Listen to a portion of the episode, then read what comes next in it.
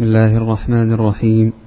الحمد لله رب العالمين وصلى الله وسلم وبارك على نبينا محمد وعلى آله وصحبه أجمعين. أما بعد فاللهم اغفر لنا ولشيخنا وللحاضرين. سبحانك لا علم لنا إلا ما علمتنا إنك أنت العليم الحكيم. قال الشيخ العلامة عبد الرحمن بن ناصر السعدي رحمه الله تعالى في كتاب منهج السالكين وتوضيح الفقه في الدين في كتاب الطلاق الظهار والظهار أن يقول لزوجته أنت علي كظهر أمي ونحوه من ألفاظ التحريم الصريحة لزوجته فهو منكر وزور. نعم. بسم الله الرحمن الرحيم. الحمد لله رب العالمين وأشهد أن لا إله إلا الله وحده لا شريك له وأشهد أن محمدا عبده ورسوله.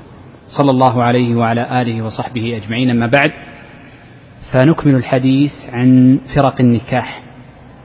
وعندما نقول فرق النكاح أي أسباب فرق النكاح وانتهينا من الحديث عن الخلع والطلاق والإيلاء ومن ومما بقي علينا الظهار واللعان سنتكلم عنهما بمشيئة الله عز وجل اليوم.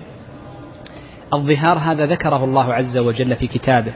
فقال والذين يظاهرون من نسائهم وسمي الظهار ظهارا لأن أول من ظاهر في الإسلام هو أوس بن الصامت رضي الله عنه مع زوجه خولة وكان قد قال لخولة أنت علي كظهر أمي فشبه خولة رضي الله عنها بظهر أمه ولذلك اشتق منه الظهار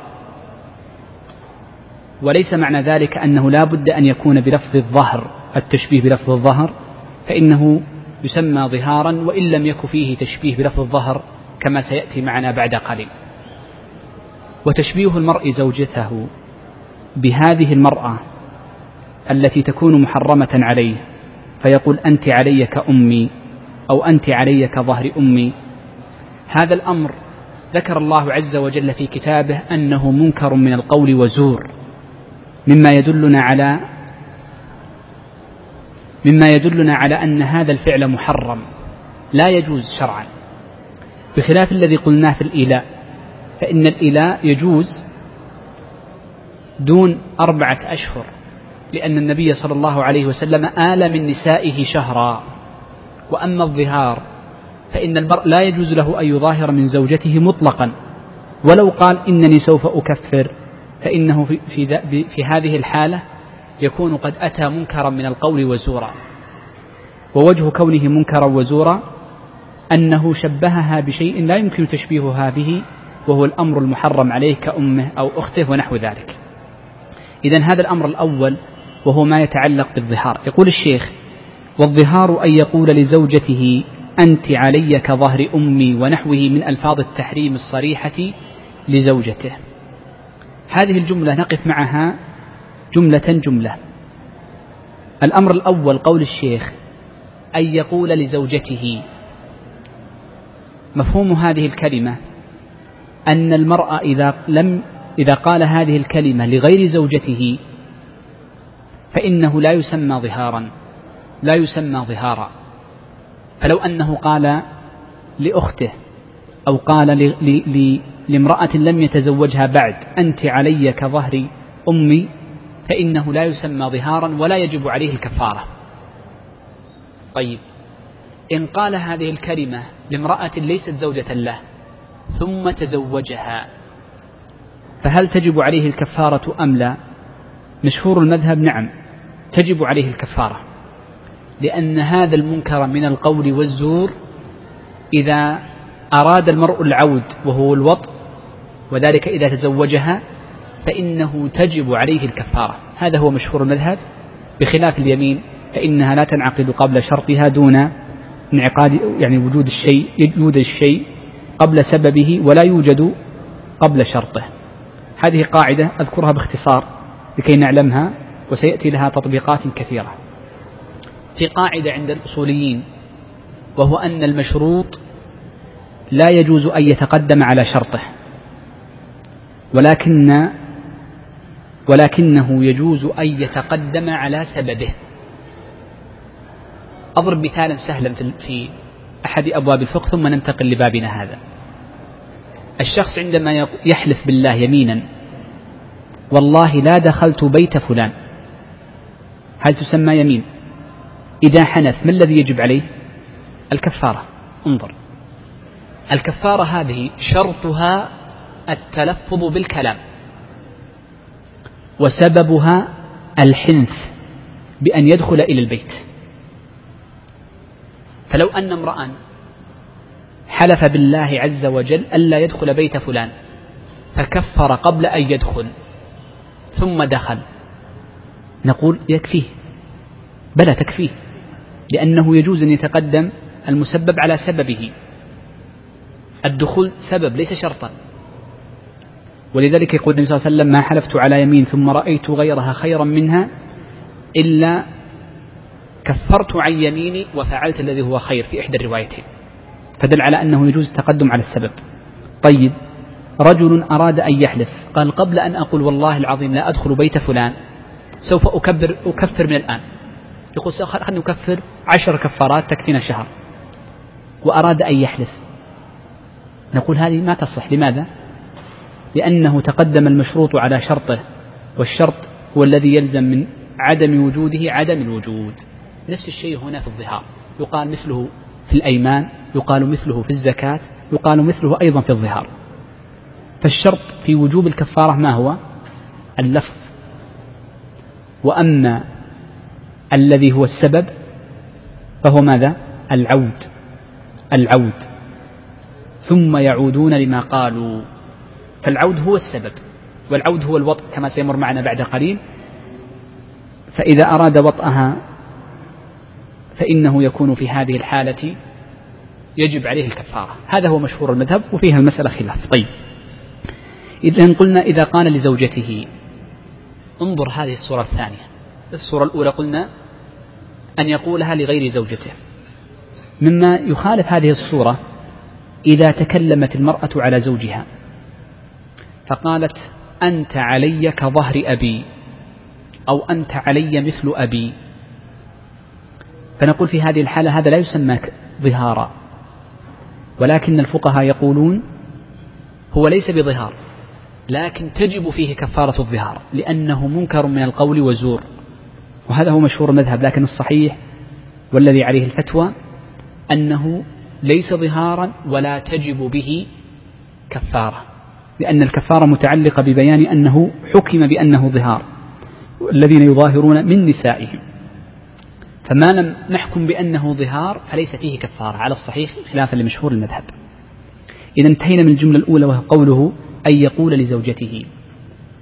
الجملة الثانية قوله أن يقول لزوجته أنت علي كظهر أمي ونحوه من ألفاظ التحريم الصريحة لزوجته. يقول الفقهاء الظهار له صيغتان. صيغة تشبيه وصيغة تحريم. أما صيغة التشبيه فهو أن يشبه الزوج امرأته بمن لا يحل له وطئه ولو بعضه أي يشبه ببعضه أو يشبهه ببعضه. ممن لا يحل له وطئه أمه وأخته وبنته وعمته وخالته كلهن محرمات عليه على سبيل التأبيد. فلو قال الرجل لامرأته أنت علي كظهر أمي أو كأمي أو كرأس أمي فنقول في هذه الحالة ماذا؟ هو ظهار. لو قال كأختي كبنتي كعمتي كخالتي. إذا النوع الأول من من يحرم عليه وطئها من؟ المحرمات على التأبيد أو يشبهها بامرأة تحرم عليه على سبيل التأقيت ليس على سبيل التأبيد وإنما على سبيل التأقيت. كأن يقول أنت علي مثل أختك مثل أختك. أختها هو محرم عليها على سبيل التأقيت وليس على سبيل التأبيد ومع ذلك يسمى ظهارا. لو قال أنت علي مثل عمتك. أيضا نفس الشيء يسمى ظهار. طيب انظر الثالثة. لو شبهها برجل قالوا أيضا يسمى ظهارا. أنت علي كأبي أنت علي كأخي أو نحو ذلك من الرجال. إذا إذا شبه بمن يحرم وطئه على سبيل التأبيد أو على سبيل التأقيت من النساء أو شبهها برجل فإنه يسمى ظهارا. طيب. لو شبهها بامرأة يجوز له الزواج بها. أنت علي مثل بنت الجيران مثلا. يقول لا يسمى ظهارا لأنه يجوز له أن يتزوج بنت الجيران. إذا الظهار هو أن يشبهها بمن يحرم عليه الوطء ولو ذكرا. على سبيل التأبيد أو التأقيت. هذا واحد. الأمر الثاني نحن قلنا في تعريف الظهار يشبهها به أو ببعضه. لماذا قلنا ببعضه؟ لأن الذي جاء في قصة أوس شبهها بالظهر. ولذلك يقول الفقهاء كل شيء لا ينفصل عن عن عن عن الآدم ويبقى حيا فإذا شبه به فإنه يكون ظهارا. فإذا قال أنت مثل رأس أمي ظهار. مثل ظهر أمي ظهار. وهكذا. مثل يد أمي ظهار. أيضا يقول لأنه لا ينفصل عادة. لا ينفصل عادة. وأما ما ينفصل عادة فإنه لا يسمى ظهارا. لو قال أنت علي مثل شعر أمي ليس ظهارا. أنت علي مثل ظفر أمي ليس ظهارا. أنت علي مثل إصبع أمي. ظهار لأنه لا ينفصل عادة. لأنه لا ينفصل عادة. وهكذا. وضحت المسألة؟ هم ضربوا مثالا أيضا. طبعا هذا في مسألة تحقيق المناط. يدخل في الأولى ولا في الثانية؟ لو قال أنت علي مثل روح أمي. الروح الروح تنفصل عادة بالوفاة وبالنوم. فمن الفقهاء من يقول إن هذا هو المذهب أن الروح من شبهها بروح أمه لا يكون ظهارا. ومن الفقهاء من يقول إنه ظهار وهذه مسألة ليست ذات أهمية. إذا هنا ألخص الكلام في جملة واحدة. نقول الظهار هو أن يشبه الرجل امرأته بمن تحرم عليه على سبيل التأقيت أو التأبيد أو برجل. وأن يكون التشبيه بالكل أنت علي مثل أمي أختي أو بجزء منه لا ينفصل عادة. طيب لو قال أنت علي مثل دم أمي. الدم ينفصل بالحجامة وينفصل بالتبرع وهكذا فهو ينفصل عادة. طيب. إذا هذا النوع الأول من ألفاظ الظهار. قلنا لفظ ماذا؟ التشبيه. اللفظ الثاني من ألفاظ الظهار. قالوا لفظ التحريم. وسأتكلم بها الآن وستأتي بعد قليل إن شاء الله. لفظ التحريم هو أن يقول الرجل لزوجته أنت علي حرام. من حرم زوجته فإنه يكون ظهارا. والقاعدة عند أهل العلم أن التحريم إذا اتجه إلى الأعيان فكفارته كفارة أيمان وإذا اتجه للأبضاع فكفارته كفارة ظهار. واضح القاعدة؟ إذا قال أنت امرأة علي حرام فهو ظهار. وإذا قال السيارة علي حرام الطعام علي حرام هذه أعيان. تعتبر ماذا؟ يمين. يا أيها النبي لما تحرم ما أحل الله لك؟ وكان النبي صلى الله عليه وسلم قد إيش؟ حرم على نفسه العسل. فقال الله عز وجل بعدها قد فرض الله لكم تحلة أيمانكم أي كفارة اليمين. نحن حديثنا هنا الصيغة الثانية من الظهار قلنا ماذا؟ أن تكون التحريم متجه إلى الأبضاع يعني الزوجة.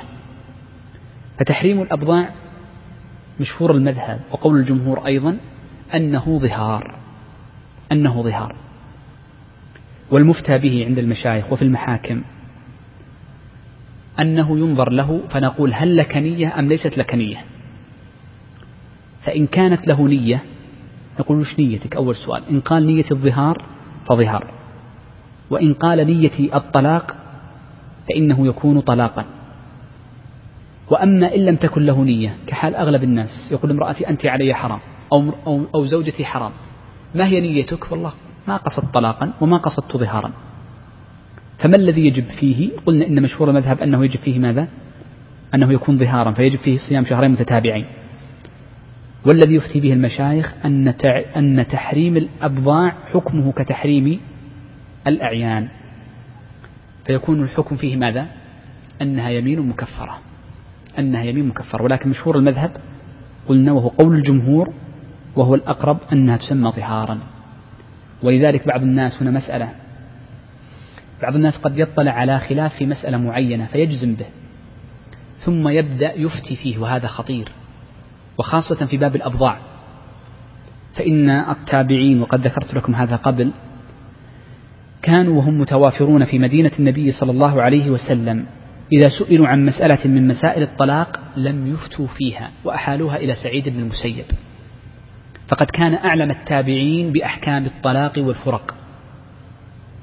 ولذلك ربما في درس يترجح عند مدرس ما أن هذا لفظ التحريم إنما هي يمين. فليس معنى ذلك أنك تجزم بهذا اليمين لأن الخلاف فيها قوي جدا. جماهير أهل العلم وهو الظاهر الأقرب والأحوط أن أنت علي حرام ظهار يجب عليه أن يصوم شهرين متتابعين. وللأسف هذه اللفظة منتشرة بين كثير من الناس. إذا أراد أن يدخل أو أراد أن يخرج حرم امرأته. وهذا خطير. طبعا المسألة فيها خلاف على عشرة أقوال نقلها ابن القيم رحمه الله تعالى في إعلام الموقعين نعم فضل. قال رحمه الله ولا تحرم الزوجة بذلك لكن لا يحل له أن يمسها حتى يفعل ما أمره الله به في قوله والذين يظاهرون من نسائهم ثم يعودون لما قالوا إلى آخر الآيات فيعتق رقبة مؤمنة سالمة من العيوب الضارة بالعمل فإن لم يجد صام شهرين متتابعين فإن لم يستطع أطعم ستين مسكينا. نعم. أه، من, من ظاهر من امرأته فإنه قد قال منكرا من القول وزورا. وهذا اللفظ لا يحرم زوجته عليه ليست حراما عليه بل هي زوجته. إن مات ورثته. وإن وطئها وجاءه منها ولد فالابن ابنه.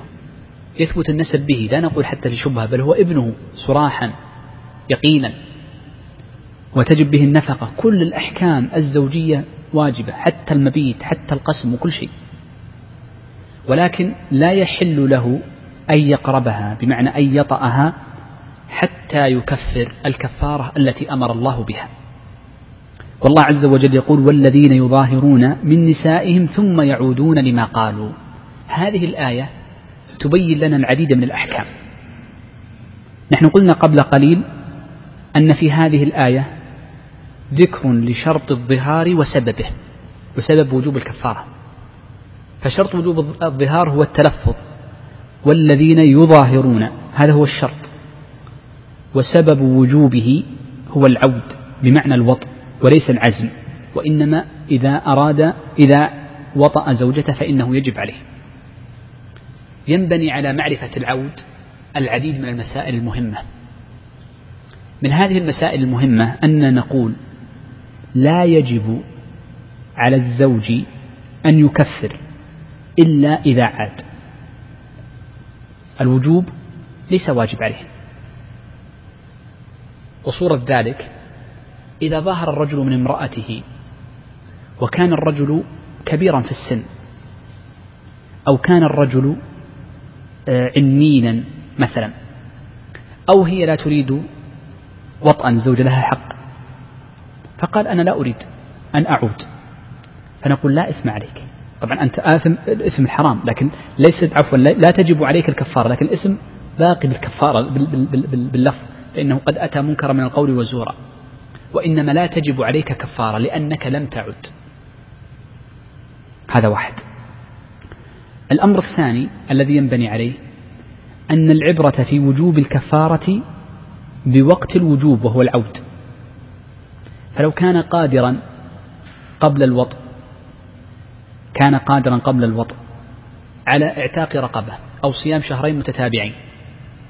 ولكنه عند العود عندما وطأها أول مرة فإنه يكون حينئذ ماذا؟ فقيرا معدما عاجزا عن الصوم فنقول حينئذ ينتقل لإطعام ستين مسكين. إذا هذه هي الفائدة الثانية فيما يتعلق بتحديد وقت الوجوب. طيب إحنا قلنا ما المراد بالعود؟ هو الوط. يعني يجب على الزوج أن يكفر إذا وطئ زوجته. هذا وقت الوجوب. نعم. قال رحمه الله وسواء كان الظهار مطلقا بقي, بقي الكفارة. نعم ما هي كفارة الظهار؟ كفارة الظهار ثلاثة أشياء على سبيل الترتيب أولها أنه يعتق رقبة مؤمنة سالمة من العيوب الضارة بالعمل. أما كونها مؤمنة فللإجماع فقد حكى ابن المنذر أن الكفارات كلها أو أن الكفارات كلها يجب فيها أن تكون مؤمنة أي مسلمة. فلا يجوز اعتاق النصرانية أو, أو, أو, أو النصراني من العبيد والأرقاء سالمة من العيوب الضارة بالعمل لأن المقصود من العتق إنما هو تمليك العبد الذي أعتق منافعه لكي يكتسب. فإذا كان هذا العبد زمنا لا يستطيع العمل ما استفاد شيئا. ولذلك الفقهاء يقولون يشترط أن يكون هذا العبد الذي أعتق أو الأمة التي أعتقت لا فرق بينهما في الأفضلية بين الذكر والأنثى لا بد أن يكون سالما من العيوب فليس مشلولا وليس أعمى وليس مريضا مرضا شديدا كمرض الموت ونحوه وليس صغيرا جنينا أيضا فلا بد أن يكون قادرا على العمل صحيح البدن. إن لم يجد المرء الرقبة إما لعجزه عنها أو لعدم وجودها فإنه الآن لا يوجد رقاب مطلقا. وأغلب ما يدعى أنه يوجد رقاب في بعض البلدان إما أن يكون سبب الرق غير صحيح كأن يكون مسروقا وإما أن يكون كذبا. بعض الناس يكذب يكون عندي أرقة وليس عندها أرقة وإنما هم أحرار ويكذب. ولذلك فإن بعض فقهاء الشافعية وإن لم تخن الذاكرة أنه ابن حجر الهيتمي نص وهو من علماء القرن العاشر الهجري أن الرق في وقته قد انتهى. لأن الرق الذي كان في وقته كله كان سببه غير مشروع إما بسبب سرقة أو غير ذلك. ونحن تكلمنا عندما تذكرون في باب العتق أن أسباب الرق المشروعة ثلاثة وألغى الشرع ما عداها. طيب. إن لم يستطع المرأة الاعتاق لعدم الوجود كحال زماننا أو عدم القدرة المالية فإنه ينتقل إلى الصيام. وذلك بصيام شهرين متتابعين. لا بد من صيام شهرين متتابعين. قلنا متى يجب الصوم؟ يجب عليه أن يصوم شهرين متتابعين؟ إذا وطئ زوجته. يعني هو ظاهر قال أنت علي كظهر أمي. يحرم هو آثم أول شيء على إيش؟ على التلفظ. فإذا وطئها آثم أيضا لأنه وطأ قبل الكفارة. فهنا نقول يجب عليك أن تبادر الآن من هذه اللحظة بالصوم. قبل وطئه على سبيل التخيير وقت ما تريد صم شهرين متتابعين. طيب هذا التتابع يهمنا فيه أمران. الأمر الأول ما الذي يقطعه؟ والأمر الثاني كيف نحسبه؟ ما الذي يقطع التتابع؟ قالوا يقطع التتابع أولا أن يفطر في أثنائه من غير عذر. فإن أفطر بعذر لم ينقطع التتابع. في كل في كل الكفارات التي يشترط فيها التتابع. مثل ماذا العذر؟ قالوا أن يوافق يوم عيد. أيام التشريق لا يجوز صومها. فلذلك يفطر المرء إن وافقت أيام التتابع أو أيام الشهرين المتتابعين. وافقت في أثنائها عيد فإنه يفطر هذا اليوم يوم العيد ويفطر أيام التشريق الثلاثة. ويقضيها مباشرة عند انتهاء الشهرين. هذا الأمر الأول. الأمر الثاني من الصيام أيضا أو, أو العذر الذي يعذر به ما جاز الفطر في نهاية رمضان لأجله.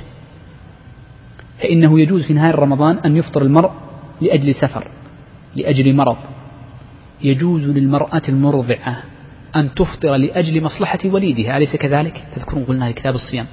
فكل هؤلاء يجوز لهم أن يفطر يفطر الرجل. طبعا المرأة المرضع على قول الحنابلة أنه عليها كفارة صحيح ليس عليها كفارة ظهار لكن في الكفارات الأخرى مثل الجماع وغيرها آه، في نهار رمضان. فهنا نقول هذه الأمور يجوز لها ماذا؟ أن تفطر فيه ولكن تقضيها مباشرة عند انتهاء الشهرين. إذا انتهينا من أمر الأول الذي يقطع التتابع وهو ماذا؟ أن يفطر من غير عذر. الأمر الثاني الذي يقطع التتابع قالوا أن يطأ المرء المظاهر زوجته في أثناء هذين الشهرين. ولو في الليل. ولو كان في يوم قد عذر في الإفطار فيه كيوم عيد أو مسافر. بمعنى لو أن امرأ ظاهر من زوجته وفي أثناء هذين الشهرين وطأ امرأته في الليل أو في أثناء النهار إن كان معذورا بالصوم فنقول قد انقطع التتابع فأعد الشهرين من جديد. لأن الله عز وجل يقول من قبل أن يتماسا من قبل أن يتماسا. إذا عرفنا الآن ما الذي يقطع التتابع أمران.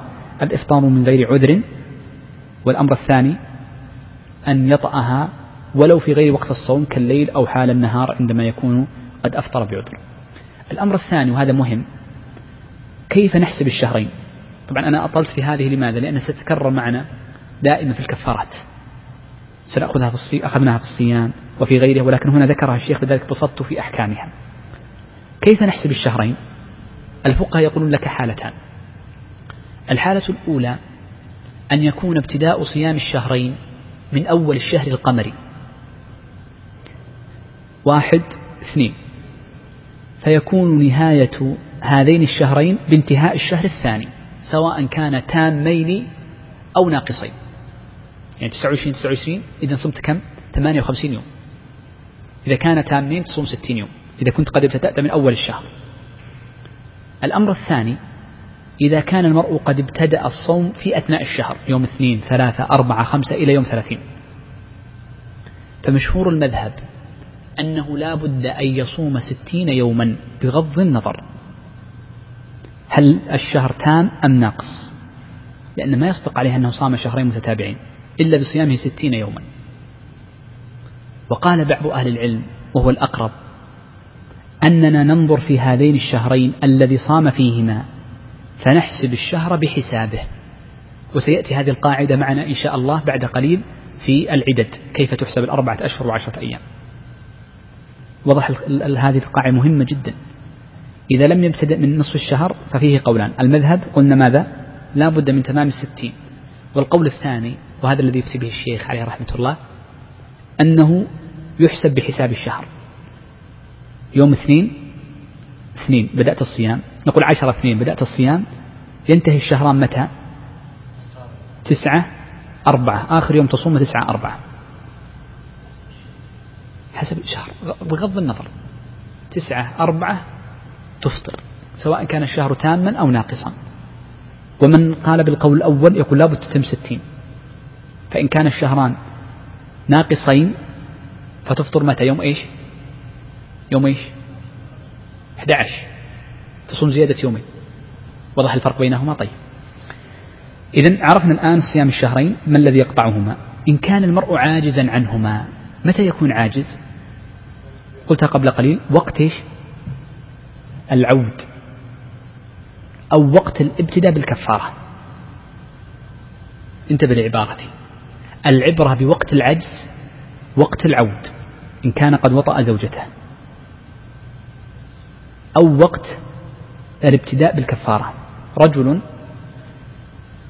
أراد أن يكفر قبل العود. قبل أن يعود لزوجته أراد أن يكفر. فابتدأ بالكفارة قال أنا والله مريض ولا أستطيع الصوم الآن. فسأنتقل لماذا؟ للإطعام. لكن نشوف بعد أسبوعين ثلاثة. نقول ما ترجع للصوم خلاص. بما أنك بدأت بالإطعام خلاص يكتفي. ومثله لما نقول إن الشخص أراد أن, أن, أن, أن يكفر بالعتق الرقبة. ثم وقت وقت العود لم يكن عنده مال قيمة عتق رقبة. فبدأ فنقول هنا الواجب عليك ماذا؟ الصوم. طيب لما أراد أن يعتق قبل العود بدأ بالصوم لأن لم يكن عنده فلوس. بعد أسبوع وجد المال نقول لا تعتق. قال فإن لم يستطع أطعم ستين مسكينا. من لم يستطع الصوم فإنه يطعم ستين مسكين. والقاعدة عند الفقهاء أن كل مسكين يطعم مدين نصف ساعة نصف صاع يطعم, يطعم بمدين. ونحن قلنا إن الصاع هو أن تأتي بإناء وتسكب فيه ثلاث لترات من الماء ثم تجعل عليه خط أليس كذلك؟ هذا هو الصاع. أي قدر في الدنيا. ثلاث لترات وضع خطا. هذا هو الصاع تقريبا. ثم بعد ذلك إذا ملأته بر أو شعير أو حب فإنك تكون قد ملأته ملأت صاعا عن إطعام شخصين. فقس ستين أو ثلاثين مثل هذا الصاع فإنه يكفيك عن إطعام المساكين وهل يشترط أن يكون حبا؟ لا. الصحيح أنه يجوز أن يكون حبا ويجوز أن يكون مطحونا دقيقا يعني ويجوز أن يكون طعاما مطبوخا. فإن أنس رضي الله عنه كان إذا أراد أن يكفر كفارة يمين صنع طعاما وجعل فيه أدما ثم جمع الفقراء عليه. فيجوز هذه كلها. فالعبرة بحاجة الناس خلافا للشافعي عليه رحمة الله. نعم. الستون مسكين هؤلاء لا يشترط أن يكونوا مختلفين بل يجوز إطعام الستين لعدد لثلاثين لعشرين. وإعطاء الثلاثين يكون لكل واحد أعطي مرتين. بخلاف كفارة اليمين فلا بد فيها من العشرة. يصعب أنك تجد ستين مسكين. في بعض البلدان ما تجد ستين مسكينا وخاصة في القرى الصغيرة. طيب. إن لم يستطع سم غدا وعشاء تكون وجبتين. نعم ممكن. ثلاثين وجبتان. نعم صدقت. إن لم يستطع إطعام الستين مسكين وقت الوجوب ماذا نقول له؟ نقول تبقى في ذمته. تبقى في ذمته. وكل كفارة عجز المرء عن الإطعام فيها فإنها تبقى في ذمته إلا كفارة الجماع في نهار رمضان. فإنها تسقط للحديث تسقط كفارة الجماع في نهار رمضان فإنها تسقط للحديث وقاس عليها بعض أهل العلم نوعا آخر من الكفارات طيب. إذا تبقى في ذمته وقت ما يغتني يخرج هذه الستين إطعام ستين مسكين تقريبا تعادل تسعين كيلو رز يعني كيسين رز كبار يطعم بها لأن نصف الصاع تقريبا كيلو ونصف حتى لو مات تخرج من تركته. تخرج من تركته. طيب. قال نعم تفضل شيخ. قال رحمه الله وسواء كان الظهار مطلقا أو مؤقت أو مؤقتا بوقت كرمضان ونحوه. نعم طيب. آه الظهار قالوا يكون على صفتين. الصفة الأولى أن يكون مطلقا. سهل جدا يعني لم يقيد. فيقول أنت علي كظهر أمي أنت كأمي. ففي هذه الحالة فيه الكفارة. قالوا وأحيانا يكون الظهار مؤقتا. كأن يقول أنت علي كظهر أمي خمس سنوات. أو إلى أن يعود الغائب الفلاني. أو إلى أن أفعل كذا وكذا. فيؤقته إما بزمان أو بفعل أو بشرط معين. أو بشرط معين. هذا يسمى المؤقت. المؤقت يعتبر ظهار لا شك. ولكنه مؤقت. فإذا أراد العودة أي, أي وطئ زوجته قبل انتهاء المدة وجبت عليه الكفارة. قال أنت علي كظهر أمي إلى رمضان. قبل أن يدخل رمضان بيوم واحد وطئ زوجته نقول وجبت عليك الكفارة وهو صيام شهرين متتابعين فما بعده لأن العتق الآن لا يكاد يكون موجودا. والعلم عند الله عز وجل هل يرجع أم لا؟ فإن انتهت المدة ولم يطأ زوجته فنقول لا كفارة عليه سقطت سقط الظهار لأنه مؤقت. قال أنت علي كظهر أمي إلى الغد فصبر إلى الغد ولم يقرب زوجته نقول الحمد لله ما عليك شيء. فقط عليك الاستغفار لأنك أتيت بمنكر من القول وزور وهو إثم بل عده كثير من أهل العلم من الكبائر لأن سمى الله عز وجل منكرا وزورا. قال رحمه الله وأما تحريم المملوكة والطعام واللباس وغيرها ففيه كفارة يمين. لقوله تعالى يا أيها الذين آمنوا لا تحرموا طيبات ما أحل الله لكم إلى أن ذكر الله كفارة اليمين في هذه الأمور. نعم. هذه المسألة قضية التي قلناها قبل قليل وانتهينا منها وهي قضية إضافة التحريم إلى إيش؟ إلى الأعيان. أحسنت شيخ. إضافة التحريم للأعيان. كل من أضاف التحريم إلى شيء من الأعيان فإنها كفارة فإنها يمين مكفرة يمين مكفرة. بعض الناس تقول له خذ هذا الشيء يقول حرام علي هذا الشيء. هذا حرام علي. حرام علي هذه السيارة. طبعا أول شيء يجب عليه التوبة لأن هذه من أراد أن يحلف فليحلف بالله أو ليصمت. والنبي صلى الله عليه وسلم عوتب لما حرم على نفسه العسل. ما يدل على أنه يجب الإنسان يستغفر ولا يعود لسانه على إضافة التحريم. فإن أضاف التحريم إلى شيء من الأعيان فإنها يمين مكفرة. إن فعل هذا الشيء أي حنث وجبت عليه الكفارة. ويجوز له أن يكفر قبل أن يفعل هذا الشيء. وقد جاء عن ابن عباس رضي الله عنهما أنه قال كل من حرم عليه شيئا حلالا فإنها يمين مكفرة.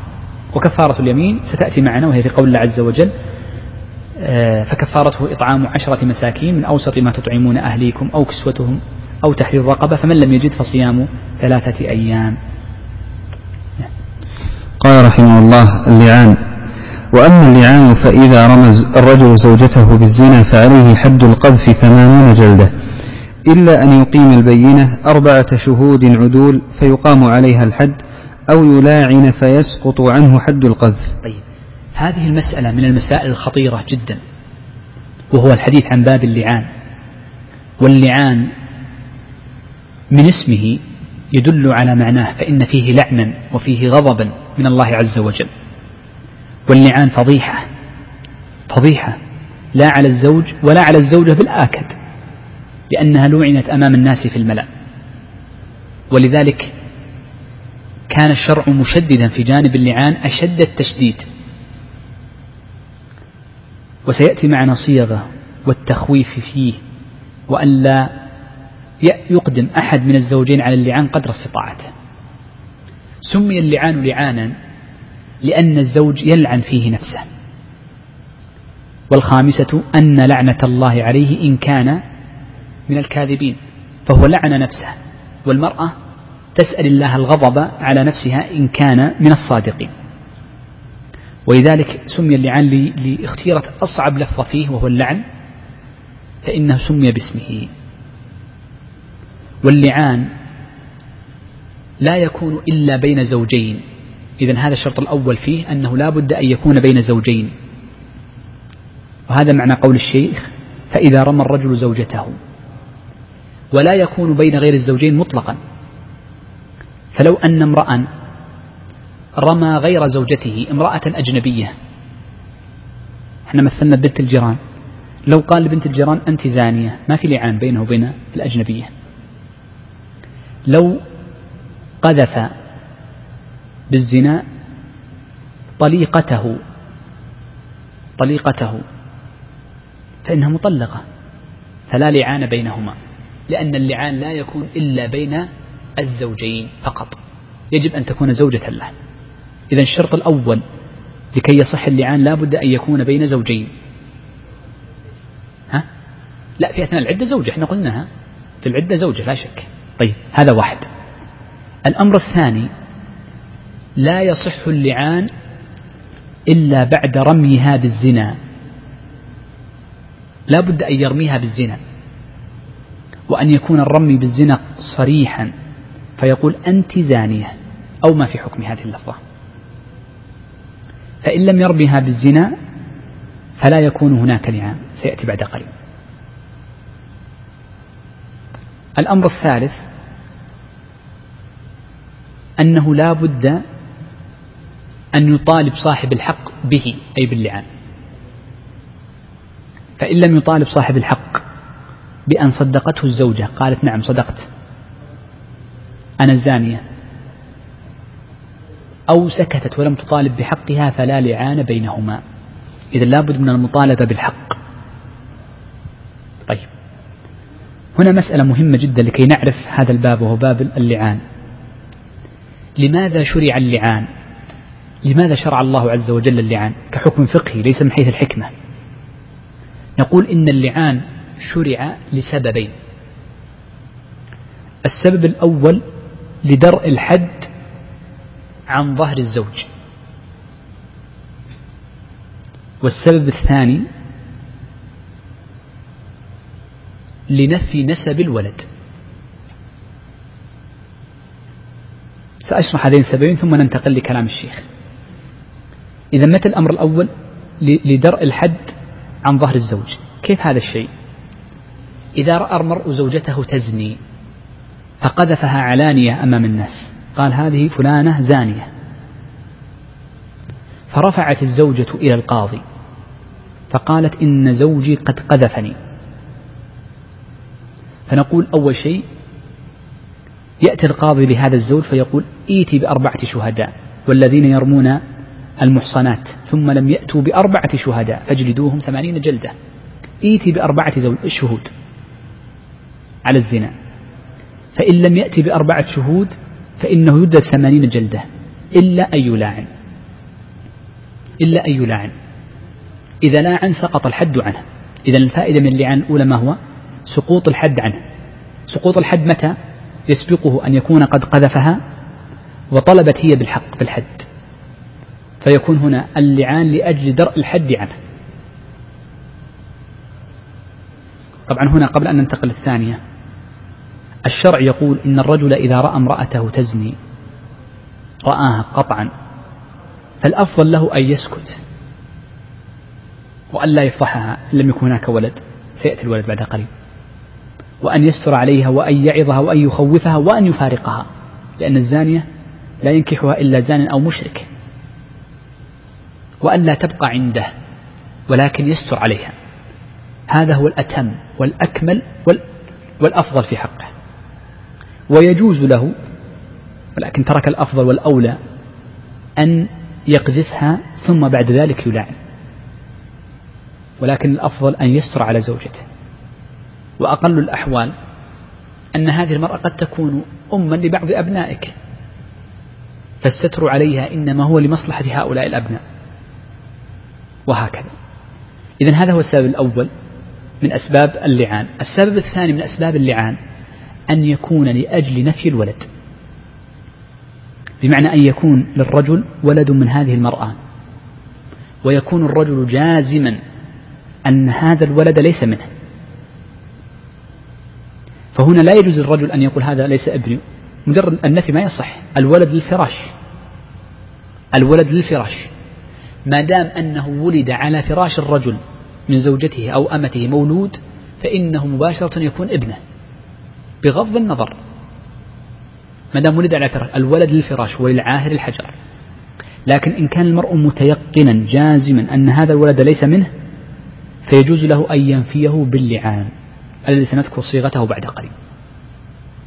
إذا إما عرفنا فائدة اللعان درء الحد عن ظهر الزوج أو لنفي الولد. هنا يكون نفي الولد بطلب من؟ يذهب القاضي يذهب الزوج مباشرة للقاضي فيقول أريد أن أنفي نسب هذا الولد. لأن المرأة أتت به بزنا. ثم بعد ذلك طبعا هنا ما ما طالبت هي بالحق ولكن هو الذي طالب يكون هنا من حق الزوج لنفي الولد. وهنا مسألة أخرى أيضا أود أن أنبه لها ثم أنتقل لمسألة صغيرة قصيرة جدا. أن بعض الناس يكون مبتلا بأخذ بعض هذه الحبوب التي تذهب العقل. فيصبح الرجل شكاكا واهما. ولذلك القضاة يعرفون أن هؤلاء الذين يتعاطون هذه المخدرات عافانا الله وإياكم منها يصبح أكثر الناس شكا في زوجه وأهله. وهذا من بلاء من الشيطان سبحان الله العظيم. فإن من اتبع طرق الشيطان ضل وغوى. فيبدأ عند تخيلات باطلة. ومثل هؤلاء لو لاعن من يعني لا يلتفت للعانه ولا لطلبه مباشرة بل إن قذفه يجلد عليه هو ثمانين مباشرة. لأن الرجل معروف يأكل هذه الحبوب التي تذهب التي تذهب العقل وتسبب التخيلات. فليس كل من قال هذا الولد ليس ولدي هو صادق. وخاصة في هذا الزمان لما جاءتنا هذه المخدرات بأنواعها السيئة الضارة. هذا من جهة. من جهة أخرى فقط دقيقة باختصار. هي قضية الآن تطور العلم. وأصبح بالإمكان إثبات صحة نسب الولد ونفيه عن طريق مراجعة الحمض النووي للأب مع مع ابنه اللي يسمى الدي ان اي هذا. حتى يقال إن نسبة الصواب فيه تصل إلى 99.9 والخطأ فيه قليل. فهل ينظر في إثبات النسب ونفيه لهذا الحمض أم لا؟ نقول أولا إثبات النسب بالحمض لا يثبت. إثبات النسب لا يثبت. واحد في الشارع جاء لشخص آخر أكبر منه سنا طبعا ثم أخذ عينة من الاثنين واكتشف أنه أبوه. فقال أنت أبي رفع عليه قضية إلا تكون أبوي. ما يثبت النسب. بل لا بد من استلحاق والاستلحاق له شروط ذكرت لكن لن نذكرها لأنها ما ذكرها الشيخ ولا تذكر عادة في باب اللعان. إذا إثبات النسب لا يثبت بماذا؟ بهذا الحمض النووي. وأما نفيه فإنه لا ينتفي بالحمض وحده. لأن النبي صلى الله عليه وسلم قال الولد للفراش وللعاهر الحجر ولكنه من باب الإجراء يكون شرطا قبل اللعان. إيش معنى لا ينتفي؟ لو واحد من الشارع جاء وأخذ حمض واحد مع أبيه فاكتشف أن هذا الابن ليس من ذرية هذا الرجل. نقول ما ينتفي النسب.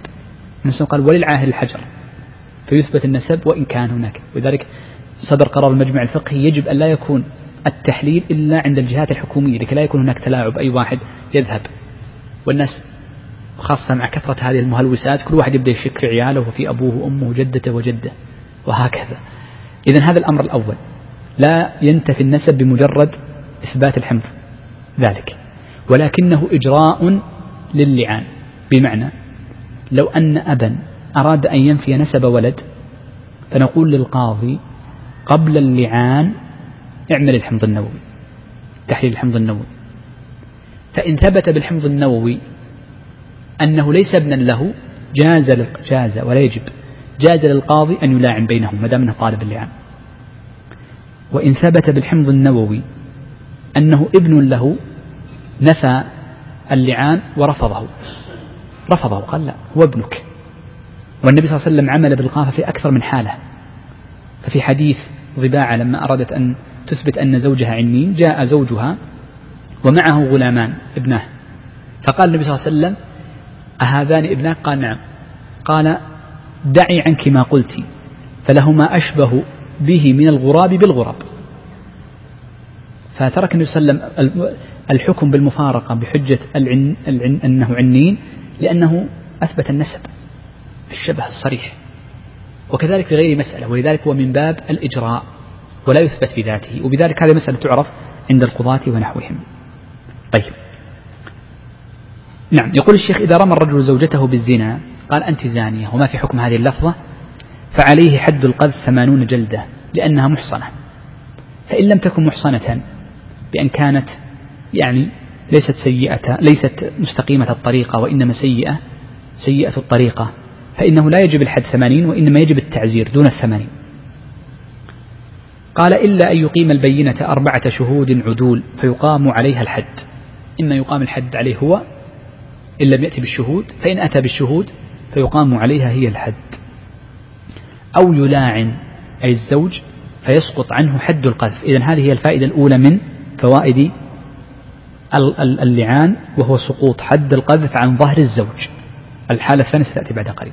تفضل قال رحمه الله وصفة اللعان على ما ذكر الله في سورة النور والذين يرمون أزواجهم إلى آخر الآيات.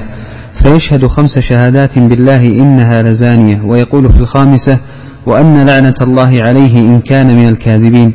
ثم تشهد هي خمس مرات بالله إنه لمن الكاذبين وتقول في الخامسة وأن غضب الله عليها إن كان من الصادقين. نعم. قضية اللعان ذكره الله عز وجل في كتابه مفصلا فقال والذين يرمون أزواجهم ولم يكن لهم شهداء إلا أنفسهم فشهادة أحدهم شهادة أحدهم أربع شهادات بالله إنه لمن الصادقين. والخامسة أن لعنة الله عليه إن كان من الكاذبين.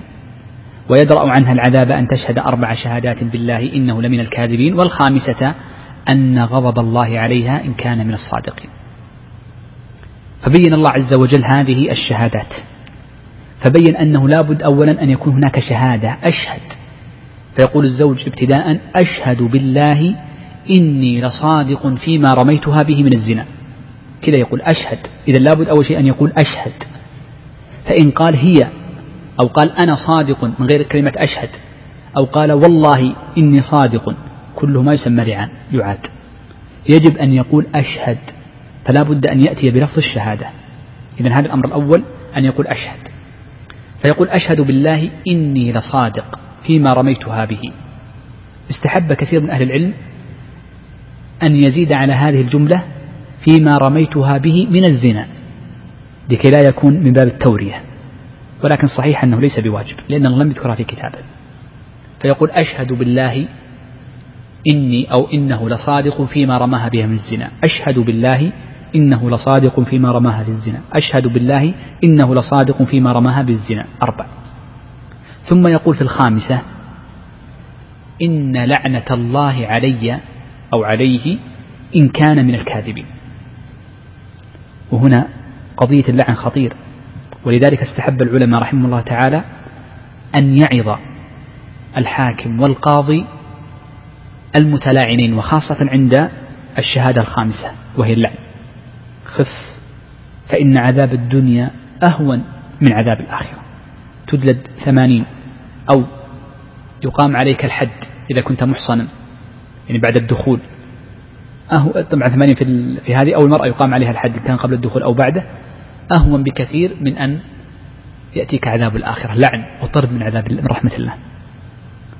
فإن وافق تأتي الزوجة فتلاعن فتقول أشهد بالله إن إنه لكاذب. يقول الفقهاء يستحب أمرين؟ يزيد كلمة إنه لكاذب فيما رماني به من الزنا لكي لا تكون هناك تورية. الأمر الثاني أن تشير عليه وهو يشير لها فيقول فتقول إنه أو إن زيدا إن كانت بعيدة كأن يكون هو في المسجد وهي حائض خارج المسجد يأتيها القاضي والحاكم عند باب المسجد فتقول إن زيدا كاذب فيما رماني به من الزنا. والواجب إنه كاذب أربع مرات. ثم يعظها. يخوفها بالله. عذاب الدنيا ولو كان قتلا رجما أهون عند الله عز وجل عذاب الآخرة. فإن أبت وقالت إن غضب الله علي في الخامسة. إن كنت إن كان من الصادقين مباشرة يفرق بينهم الحاكم. فيكون قد تم اللعان. خلاص وترتب عليه الأحكام التي ستأتي بعد قليل. طبعا هنا في مسألة صيغة التلاعن إحنا قلنا قبل قليل شرط التلاعن أن يكون زوجين رماها بالزنا وأن يعني لا تصدقه في الزنا. هنا شروط التلاعن هناك شروط ثبوت اللعن الملاعنة وهنا شروط اللفظ قالوا من شروطه أولا أن يكون بلفظ الشهادة فإن كان بغير لفظ الشهادة لا يقبل. الأمر الثاني من شرطه لا بد أن يكون بحضور حاكم كقاضي أو أمير. أمير البلد ونحوها. ولي الأمر. لابد أن يكون بحكم حاكم. فإن لم يكن بحكم حاكم لا يجوز. وهذا من تشديد الشارع في اللعان. ليس كل أحد يقوم باللعان. ليس كل رجل وامرأة يلاعنون أنفسهم في الشارع وانتهينا. لا. وإنما لا بد من حكم حاكم. لأنه يحتاج إلى شروط سبق بيانها وإجراءات ذكرنا بعضها. لكن يستحب قالوا أن يعظ الحاكم ويخوف بالله عز وجل ويستحب أن يحضره جمع من الناس. ويستحب أيضا أن يكون في مكان معظم تخويف في المسجد في مكان معظم من الأماكن التي تعظم زمانا ومكانا بعد العصر مثلا. هذا معظم زمانا ومعظم مكانا في مسجد فيكون اللعان فيه لخطورة الأيمان والشهادات التي فيه. نعم. قال رحمه الله فإذا تم اللعان سقط عنه الحد واندرأ عنها العذاب وحصلت الفرقة بينهما والتحريم المؤبد وانتفى الولد إذا ذكر في اللعان والله أعلم. آه، إذا إذا تم اللعان بهذه الصيغة وجد ثبتت عليه أو ترتبت عليه أربعة أحكام الحكم الأول أنه يسقط الحد عن الزوج لأنه قذفها هذه الأيمان الأربعة والشهادات الأربع قائمة مقام الشهود الأربع في سقوط الحد عنه فكأنه درأ الحد عن نفسه. هذه الحقوبة الأصلية وهي الحد والعقل هي الحد ثمانين جلدة. وتدرأ عنه العقوبة التبعية فإن من يقذف امرأة محصنة لا تقبل له شهادة أبدا حتى يتوب. فيعني يتوب من القذف أو من قذف المرأة بخصوصها وسيأتي معنا إن شاء الله. وهنا إذا لاعن امرأته قبلت شهادته هذا الأمر الأول. الأمر الثاني أنه يندرئ عنها العذاب فلا يقام عليها حد الزنا هي سواء كانت محصنة أو غير محصنة يعني قبل الدخول أو بعده. الأمر الثالث أنه تحصل الفرقة بينهما والتحريم المؤبد أي على سبيل التأبيد. فإذا لاعن الرجل زوجته لا يجوز له إلى حين وفاته أن يراجعها أبدا ما يجوز له أن يراجعها. حتى ولو أكذب نفسه. حتى ولو أكذبت هي نفسها. لو أكذب نفسه قال لا أنا كذاب. أنا كنت كاذبا في رميها بالزنا. اجلدوني ثمانين. لو أكذب نفسه يجلد ثمانين جلدة حد المفتري القاذف للزنا وتحرم عليه على سبيل التأبيد. خلاص محرمة على سبيل التأبيد. لو أكذبت نفسها وأقيم عليه الحد وكانت غير محصنة فلا يجوز له الرجوع لها. إذا حرم على سبيل التأبيد.